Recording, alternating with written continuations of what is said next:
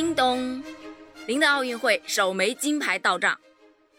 真的不得不说啊，我们这个小将杨倩同学顺利摘得东京奥运会首金，简直太让人激动了。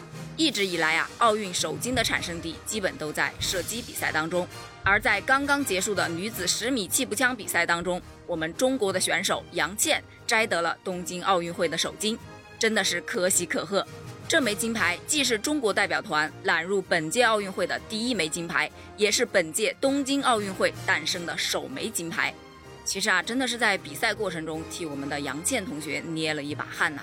在资格赛中啊，杨倩的排名一度下滑到了十四名啊。不过在她进行了短暂的状态调整之后，最终以六百二十八点七环排名第六，顺利晋级。而相反的，在我们赛前夺冠呼声很高的印度选手艾拉维尼尔瓦利里万啊，他的名字依然很拗口啊，却表现得差强人意，止步资格赛。我们中国的台北小将呢，林心颖也是表现平平，无缘晋级。我们的决赛呀，共分两个阶段进行，在竞赛阶段呢，八名选手各打两发；淘汰阶段呢，每打两发就要淘汰一名，当然是末位淘汰啊。呃，第二十二发之后就已经决出前三名，二十四发之后就能决出冠亚军。其实杨倩同学的这枚金牌真的来之不易啊！在第二十环的时候，杨倩还落后俄罗斯选手零点五环。随后呢，杨倩稳定发挥，一路猛追啊，最后只差零点一环，进入到了最终的冠亚军之争。第二十三发，俄罗斯选手第一枪打出十点八环，而杨倩第一枪打出十点七环。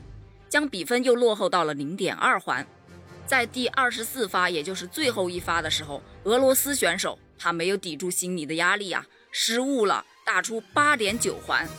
机会来了，在这最后时刻，杨倩稳住了情绪，打出了九点八环，关键时刻反超，最终杨倩打出二百五十一点八分的总成绩，超过俄罗斯选手二百五十一点一分的总成绩，夺得冠军。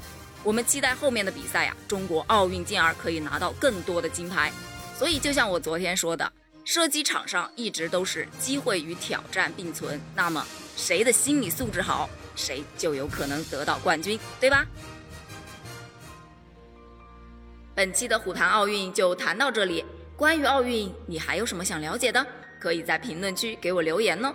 上穷碧落下黄泉，我都会找到属于你的答案。点赞关注不迷路，我们下期再见喽。